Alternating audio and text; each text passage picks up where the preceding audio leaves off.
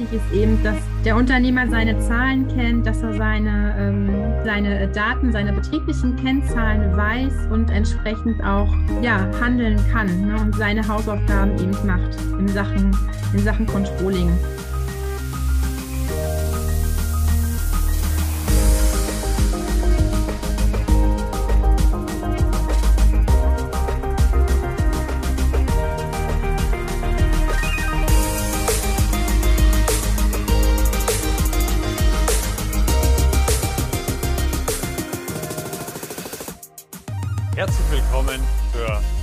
Neuen Ausgabe des ETL ADHOGA Gastro-Briefings in bewegten Zeiten wieder. Ich freue mich, heute Verstärkung oder meine Kollegin mit dabei zu haben aus Waren an der Müritz. Hallo Jenny. Hallo Erich. Wie läuft's bei euch? Was sagen die Mandanten? Weihnachtsfeiern, Absagen, hoch und runter? Ja, die Situation ist natürlich wieder dynamisch und aktuell ist auch wieder die Rede von 2G. Also die Unternehmen, die Hoteliers, Gastronomen, die rufen schon wieder bei uns an, speziell bei mir an, weil ich eben die Corona-Hilfen auch bearbeite und betreue und sind da doch schon in Sorge und gucken, ob sie nicht doch wieder noch was beantragen. Können, müssen, wie auch immer. Ja, es ist genau. Ja. Spannende Wochen vor uns. Im Vergleich zum letzten Jahr haben wir ja jetzt keine November- und Dezemberhilfe. Wir haben ja auch keinen Lockdown, also noch nicht. Mal gucken, was kommen wird. Ich glaube aber persönlich da jetzt nicht an, dass wir nochmal flächendeckend in ganz Deutschland einen vergleichbaren Lockdown bekommen. Wir werden aber natürlich laufend informieren über das Thema und so passt auch das, was wir uns heute ja vorgenommen haben, schon in der Prävention dazu. Wenn ich ein Unternehmen in schwierigen Zeiten, in stürmischen Gewässern steuern muss, brauche ich gewisse Instrumente und Tools. Und da kann es vorkommen, dass die BWA, die betriebswirtschaftliche Auswertung, oft nicht mehr schnell genug ist. Das heißt, was tue ich, um so ein Unternehmen in den Griff zu kriegen? Jenny, du kannst darüber uns was erzählen, weil du dich genau mit dieser Thematik seit Jahren für die ETL ADHOGA in Waren an der Müritz beschäftigst. Vielleicht stellst du dich mal kurz unseren Zuschauern und Zuhörern vor. Genau, also nochmal zu meiner Person. Ich bin Jenny Haack und bin studierte Betriebswirtin. Ich bin jetzt schon seit einigen Jahren bei der ETL ADHOGA in Waren Müritz tätig. Und Waren Müritz ist ja doch schon eine sehr touristisch stark frequentierte Stadt, eben direkt an der Müritz. Wir haben viele Hoteliers und Gastronomen hier und da passt es auch mit meiner Ausrichtung, die ich nach dem Studium eingeschlagen habe, dass ich eben unsere Gastronomen und Hoteliers im Bereich Organisation und Betriebswirtschaft berate und hier insbesondere eben mich beziehe auf die Kassenführung und auf die Beratung in Sachen wirtschaftliche Betriebsführung, Kalkulation und Controlling. Irgendwie das, was eben auch bei den Unternehmen im Tagesgeschäft oft zu kurz kommt. Jetzt wirst du oft dann gerufen, wenn es nicht nur 5, sondern vielleicht 1:45 ist und dann kommst du in so ein Unternehmen rein, findest schwierige Verhältnisse vor und es gilt, möglichst schnell das Ruder in die Hand zu nehmen. Was ist so dein erster Ansatz? Wo fängst du an? Der erste Ansatz ist natürlich zu fragen, wie kalkulieren Sie, wie sind Ihre Umsätze, wie ist Ihr Wareneinsatz etc. Und da lasse ich mir dann eben gerne immer betriebswirtschaftliche Kalkulationen vorlegen, muss aber feststellen, dass sie eben oft nicht da sind. Das heißt, oft werden Entscheidungen und Preisgestaltungen etc. aus dem Bauch heraus und aus der Intuition getroffen und da ist letztendlich oft nur die BWA, die dann da eben vorliegt, des Steuerberaters. Und ja, jetzt habe ich so eine BWA mal vor Augen. So wahnsinnig viel kann ich ja aus so einer Standard-BWA ja oft auch gar nicht rauslesen. Reicht es? Also die meisten Standard-Auswertungen, wie beispielsweise DATEV, sind oft nicht aussagekräftig. weil natürlich eine BWA auch die Vergangenheit nur betrachtet, aber insbesondere wird doch der Umsatz dort nicht nach Warengruppen differenziert und auch wichtige Kostenstellen, wie beispielsweise Wareneinsatz, Personalkosten, sind dahingehend nicht aufgeschlüsselt. Und wir brauchen eben für die Gastronomie-Hotellerie eine speziellere Auswertung und ein bisschen mehr Zahlenwerk und nicht so komprimiert. Da fällt mir natürlich jetzt als erstes das Thema Wareneinsatz ein. Rohertrag ist ja auch bei der Betriebsprüfung immer ein beliebter Indikator, der dann von den Betriebsprüfern genutzt wird. Jetzt ist aber meine Erfahrung, dass solche Wareneinsätze oft nur mit höchster Vorsicht zu genießen sind, wenn die Inventur fehlt zum Beispiel. Wie machst du das? Genau, also es ist so, dass eben oft nur der Wareneinsatz sehr komprimiert in der BWA ersichtlich ist. Eine Möglichkeit ist eben nochmal in die Summen- und Seidenliste zu gehen und schauen, ist da vielleicht der Wareneinsatz ein bisschen aufgeschlüsselt. Das heißt, werden eben verschiedene Wareneingangskonten angebucht. Wichtig hierbei zu beachten, dass auch nur Lebensmittel dort auf oder eingebucht sind und nicht beispielsweise Frittierfett, welches natürlich zu den Betriebsmitteln zählt. Da wäre der Wareneinsatz in erster Linie schon mal nicht korrekt. Im Idealfall ist es natürlich, dass eine monatliche Wareninventur durchgeführt wird, also eine Monatsinventur. Da schütteln jetzt aber viele die Köpfe und sagen, mein Gott, monatlich alles zählen. Aber das muss vielleicht am Ende des Tages ja gar nicht so sein. Also ich kann mal berichten aus dem Nähkästchen, wie ist das bei mir gelaufen. Also wir hatten auch erhebliche Warenbestände, die aber dann in 30, 35 Minuten gezählt waren. Warum? Weil wir hergegangen sind und wir haben für, nehmen wir mal Blue Curacao. Das ist jetzt ein Artikel, der zählt bei den wenigsten Gastronomiebetrieben zu den Rennern. Und wenn ich da 6 Flaschen im Lager habe, dann reicht das wahrscheinlich für ein halbes Jahr, wenn nicht länger. Und genau diese Produkte, die eben nicht zu den Schnelldrehern gehört haben oder auch nicht zu den Werttreibern, die haben wir dann eben mit einem Festwert versehen. Die haben auch nur einen bestimmten Regallagerplatz bekommen, damit nicht versehentlich 120 Flaschen davon eingekauft werden. Und dann hatte man diesen Festwert und lediglich die Schnelldreher oder die sehr werthaltigen Produkte, sehr teuren Produkte, die haben wir dann tatsächlich physikalisch gezählt. So und so viel sind da. Und diese Inventur haben wir dann auch vom Steuerberater buchen lassen. Also ist glaube ich, hinreichend dann auch der Wert, der im Lager da ist, ermittelt. Jenny, aber wofür ist das wichtig? Das ist eben wichtig, damit wir wirklich eine gastronomische und betriebswirtschaftliche Kennzahl haben des Wareneinsatzes. Einerseits, weil natürlich die Kennzahl zwischen 30 und 35% Wareneinsatz liegen sollte. Und wenn die überschritten ist, was wir dann eben damit prüfen, müssen wir gucken, ob wir da nicht Kosteneinsparungen vornehmen können. Und was nehme ich jetzt mal so eine Faustregel, die ich mitgenommen habe bei den Betrieben? Also wenn Wareneinsatz und Personaleinsatz zusammen die 65%-Hürde reißen, dann hat der Unternehmer in der Regel nicht mehr viel Spaß am Unternehmen, wenn überhaupt noch. Genau, wenn die Prime Cost letztendlich nicht passt. Na, wir sagen ja Prime Cost, die sich aus dem Vergleich mit Wareneinsatz und Personalkosten zusammensetzt. Im Vergleich zum Umsatz sollte halt nicht höher als 65% sein. Wenn das eben so ist, ist das oft so, dass das Unternehmen nicht mehr wirtschaftlich fungiert. Und da müssen wir dann eben natürlich ansetzen und versuchen zu schauen, was können wir da machen, was ist die Lösung und würden uns dann eben zuerst einmal die Wareneinsatzkalkulation vornehmen. Also wenn du jetzt aber feststellst, diese Wareneinsatzkalkulation, die ist nicht zu hoch, die passt nicht. Was ist dann der nächste Schritt? Wie begegnest du dem?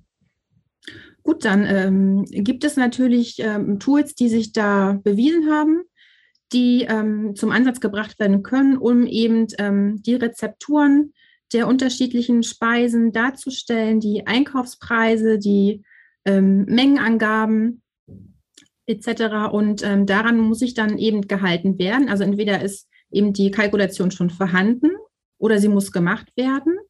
Wenn sie schon vorhanden ist, im besten Fall natürlich, dann ist es so in der täglichen Beratung, dass ich dann gerne mit dem Koch in die Küche gehe und schaue, wie bereitet der die Speisen zu. Suche mir 1, 2 Speisen aus und schaue eben, welche Lebensmittel setzt er ein, welche Mengen, frage immer noch zwischen, woher er dann eben seine Grundlage nimmt. Und ja, letztendlich ist ja das der Ist-Zustand und den Soll-Zustand, den prüfe ich dann letztendlich von den zubereiteten Speisen an meinem Tisch. Okay, das heißt auch Nachkontrolle deinerseits, genau. Was rauskommt, genau. Dann auch tatsächlich das. Weil da müssen wir eben auch in erster Linie ansetzen. Ne? Wir müssen schauen, stimmt die Ist-Zubereitung mit der Soll-Zubereitung. Letztendlich, wie gesagt, stimmen die Mengen, stimmen auch die Quellenangaben, stimmen die Einkaufspreise. Du hattest in der Vorbereitung so in die Richtung gesagt, dass der Einkauf, ich kann gar nicht so günstig einkaufen, um einen Schwund oder einen nachlässigen Umgang mit den Lebensmitteln dann an der Stelle wieder wettzumachen. Das heißt, Rezepturkontrolle ist für dich ein ganz wichtiges Instrument, um das Unternehmen dann profitabel zu machen. Jetzt hast du an der Wareneinsatzschraube gedreht. Jetzt gibt es aber gerade in der Gastronomie ja noch eine weitere Schraube, nämlich Personal- oder Mitarbeiterkosten. Da steigende Kosten auch auf dieser Seite, steigender Mindestlohn, das muss man ja alles bedenken. Steigende Energiekosten auch. Ja. Wie begegnest du dem? Was redest du? Wenn er jetzt sich überlegt, der Winter steht vor der Tür. In Sachen Energiekosten beispielsweise, da müssen wir natürlich dann eben gucken, gibt es Varianten geben. Die Türe wird dann eben mal eher geschlossen nach jedem Gast und es steht nicht wirklich auf oder die Beleuchtung wird entsprechend angepasst oder ausgetauscht gegen modernere, energiesparsamere. Da muss man eben individuell schauen, was ist für das jeweilige Lokal möglich und notwendig. Ich sehe bei den Personalkosten eigentlich sogar noch einen viel größeren Handlungsbedarf. Ja, also wenn Energie richtig, ganz genau. So steigen, dass wie in Extremfällen, die ich schon vernommen habe, dann bin ich ganz bei dir, dann lohnt sich auch das Investment in eine LED-Lampe. Aber wenn das jetzt zum Thema Personaleinsatz geht, da, glaube ich, schlummert in etlichen Betrieben noch Potenzial durch Anpassung von, ja, was kann man da alles machen, Öffnungszeiten, weil billigere Mitarbeiter quasi wird es nicht geben. Das ist keine Option. Genau. Also man sagt wirklich, der Wareneinsatz und der Personaleinsatz, das sind die beiden Zahlen, die man am ehesten steuern kann, die man am effektivsten steuern kann im Bereich der Gastwirtschaft. Und so ist es halt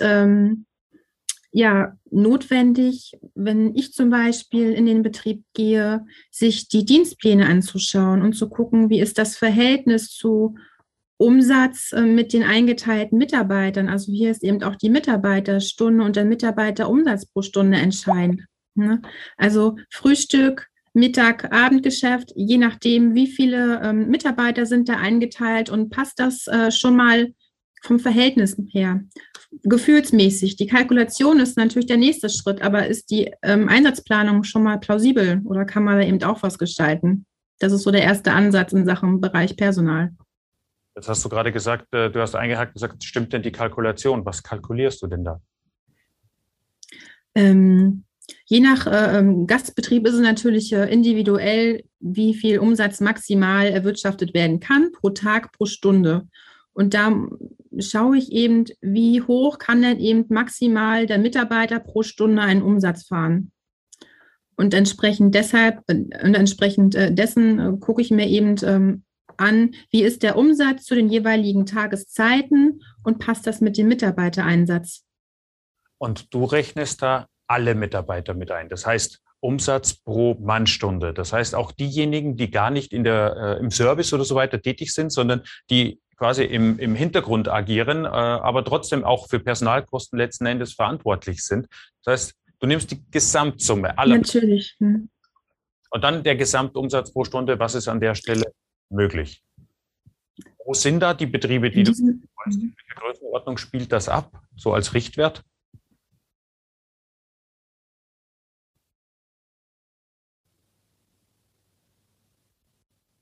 Genau, also die Mitarbeiter, die eben nicht ersichtlich sind und die nicht produktiv sein können, die müssen eben trotzdem mit eingerechnet werden. Wir haben, glaube ich, eine große Verzögerung gerade in der... Ja, genau. Okay. Also das ist ganz wichtig, dass man sich mal anguckt, was kostet das? Wie kann ich mich dem nähern? Wie kann ich das bei der Dienstplanung schon berücksichtigen? Richtig, genau. Ne? Da fängt es an, da fängt Personaleinsatzplanung an. Was ist da dein Tipp? Wie soll sich der Unternehmer dem nähern? Soll er jetzt hinter jeden Dienstplan einen Wert schreiben, was dieser Dienstplan quasi an voraussichtlichen Personalkosten verursacht? Genau. Wie teuer sind die eingeteilten Mitarbeiter pro Stunde, pro Tag, pro Woche insgesamt und da ins Verhältnis gesetzt eben der Umsatz, der maximal zu erreichen ist mit den eingeteilten Mitarbeitern. Und dann hat man eben ein Verhältnis und schon mal eine Übersicht, wie viel Personalkosten fallen erstmal an, geplant, auch natürlich inklusive Personalnebenkosten. Okay, und wo kriege ich die Zahl her? Du meinst die Personalkosten, wie teuer der jeweilige Mitarbeiter ist.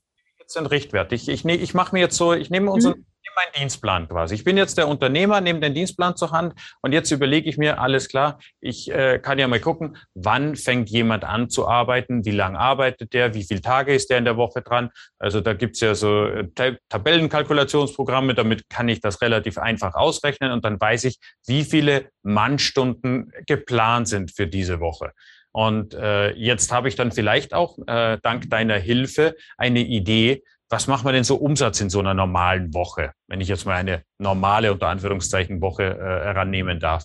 Und jetzt brauche ich quasi noch den richtigen Satz, wie komme ich auf die Personalkosten? Weil ich kann ja nicht noch nebenbei den Lohn jetzt schon anteilig ausrechnen. Gibt es da einen Trick oder einen Tipp von dir? Das ist natürlich möglich, sich mit dem Steuerbüro in Verbindung zu setzen. Die haben eben die Übersicht, was kosten die Mitarbeiter, die haben auch, oder wir zum Beispiel, haben dann eben auch einen Überblick, mit wie viel Personalkosten dann eben entsprechend zu rechnen ist bei einem jeweiligen Einsatz. Differenziert ihr da zum Beispiel zwischen Service und Küche oder ist das Einsatz pauschal über alle Mitarbeiterstunden, die geleistet werden?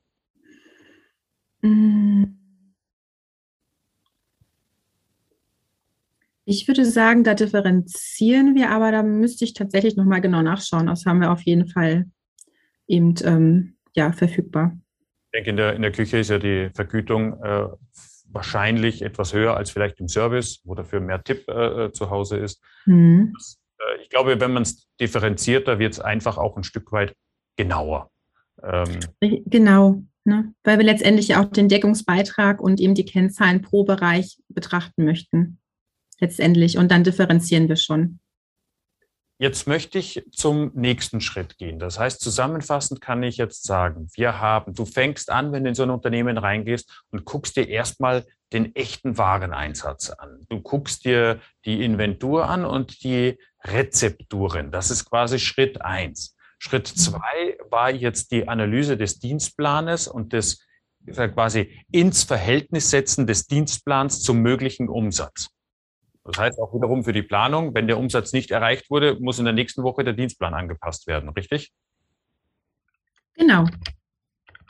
Und wenn wir dann hergehen und sagen, jetzt, wir sind produktiv in diesen Prime Costs, also wir haben gute Rezepturen, die auch eingehalten werden, die für einen profitablen Umsatz sorgen. Wir haben eine Dienstplanung, die darauf schließen lässt, dass man damit diesen und jenen Umsatz macht, dann muss am Ende des Tages ja dann zu Liquidität führen. Dann kommen wir doch irgendwann einmal zu der Situation, die das quasi den Alarm ausgelöst hat, nämlich die wahrscheinlich fehlende Liquidität, wenn es zwickt, gerade in puncto Liquiditätsplanung, da hat man ja auch eine Vorlage schon im Umlauf gebracht, schon letztes Jahr zu Beginn der Krise. Mhm.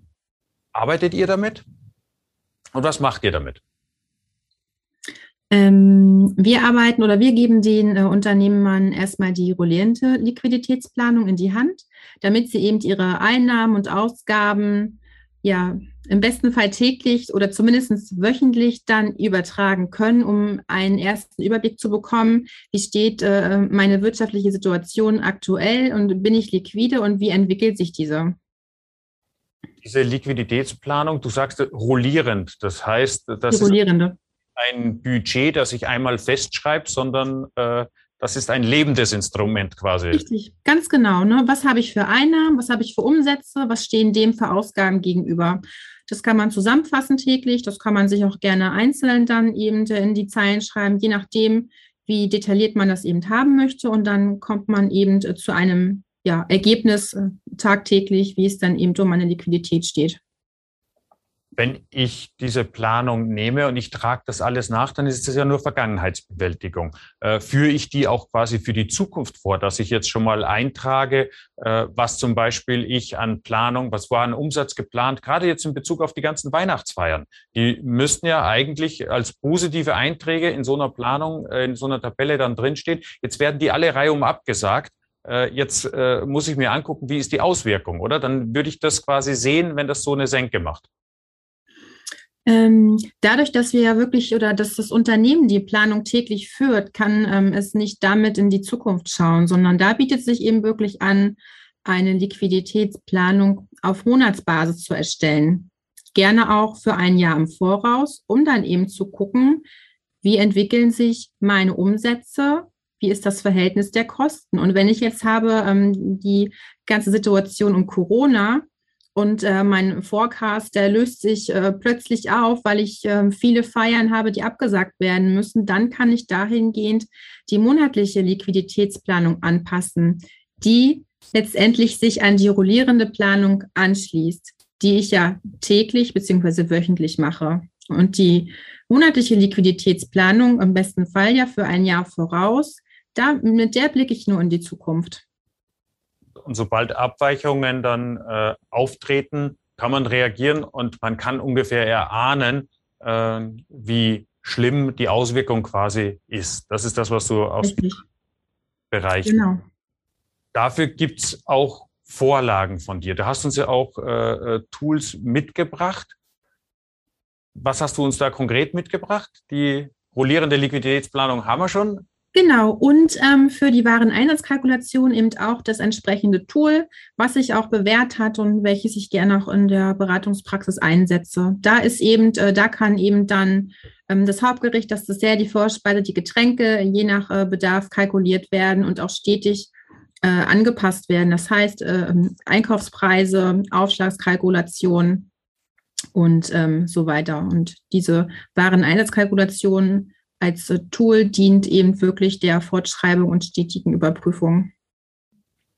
Da helfen einem elektronische Tools oder ganz normale Excel-Vorlagen. Sag ich mal, im Zweifel kann ich aber auch damit zurechtkommen, mit Stift und Zettel, wenn ich mit ein bisschen Rechnen und so weiter ausgestattet, dann meine Natürlich. So niederschreibe und festhalte auf diese Art und Weise. Genau, also die Zukunftsmusik ist es natürlich, dass das ganze Zahlenwerk elektronisch erfasst wird, auch für den Unternehmer ja auswertbarer ist. Wenn natürlich die analoge Variante mit Stift und Zettel bevorzugt wird, geht das genauso gut. Ne? Wenn der Unternehmer sich damit sicher fühlt, dann soll er das bitte machen. Wichtig ist eben, dass der Unternehmer seine Zahlen kennt, dass er seine Daten, seine betrieblichen Kennzahlen weiß und entsprechend auch handeln kann, ne? Und seine Hausaufgaben eben macht in Sachen Controlling. Das ist, ich vergleiche es mal so, wenn ich mit dem Reitsport, also wer bis zur Kür vordringen möchte, muss mal in der Pflicht an der Stelle brillieren. Also der finanzielle Unterbau eines Unternehmens ist einfach mal das A und O, damit ich dann die Kür in der Gastronomie, nämlich dem Verwöhnen unserer Gäste und genauso das kümmern um unsere Mitarbeiter und Versorgen unserer Mitarbeiter. Das ist extrem wichtig. Das steht dann an erster Stelle, um mal zu gucken, wie viel kann ich mir denn leisten. Gerade jetzt, wenn es darum geht, kommt womöglich wirklich wieder so ein Schreckensgespenst, Kurzarbeiter und Kurzarbeitergeld. Da schrecken ja viele Mitarbeiter, zucken da zusammen und haben Angst davor, berechtigterweise. Das ist auch nicht schön und nicht lustig. Und wenn ich dann sage, okay, was kann ich mir als Unternehmer an der Stelle, um sie bei der Stange zu halten, leisten, ist es wichtig, dass man einen Überblick über die eigenen Zahlen im Unternehmen hat. Und Jenny, du hast gerade gesagt auch noch oder eingangs gesagt, das Thema Überbrückungshilfe. Vielleicht noch kurz von dir ein Satz dazu. Überbrückungshilfe 3+ ist ja etwas, sage ich mal, strenger als alle davor, insbesondere als die normale Überbrückungshilfe 3. Und sind da jetzt Unternehmen, die vielleicht in den Sommermonaten September oder im September, Oktober noch keine Antragsberechtigung hatten, weil sie nicht die 30%-Hürde genommen haben, aber jetzt wieder mit dabei sind. Kann der jetzt wieder in die Überbrückungshilfe einsteigen? Kann der jetzt noch einen Antrag stellen? Natürlich, die Antragsfrist für die Überbrückungshilfe 3+, die geht ja derzeit noch bis 31.12.2021.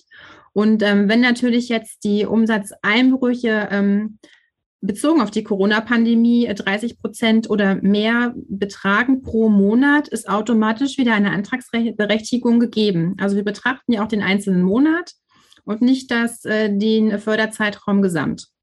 Also da ist auf jeden Fall eine Chance und eine Möglichkeit da, eben jetzt doch wieder an eine Hilfe zu kommen.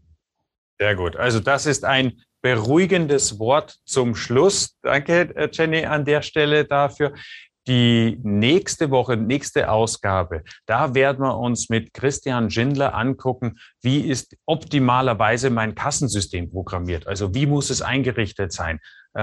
Warengruppen, Zahlarten, Servicekräfte etc. pp. Was muss in einem Kassensystem drinnen sein, damit ich wirklich richtig gut damit arbeiten kann und auf der anderen Seite auch bei einer Betriebsprüfung optimal geschützt ist? Das werden wir uns dann nächste Woche angucken. Ich sage für heute an der Stelle vielen herzlichen Dank. Schön, dass ihr dabei wart und schön, dass du dabei warst. Mein Gott, heute wieder. Und vor allem diese Woche wieder dabei sein. Und wir sind gespannt. Altmaier hat ja gesagt, er wird sich dafür einsetzen, dass die Überbrückungshilfen verlängert werden. Kommen spannende Tage auf uns zu. Bleibt gesund. Bis nächste Woche. Danke. Tschüss.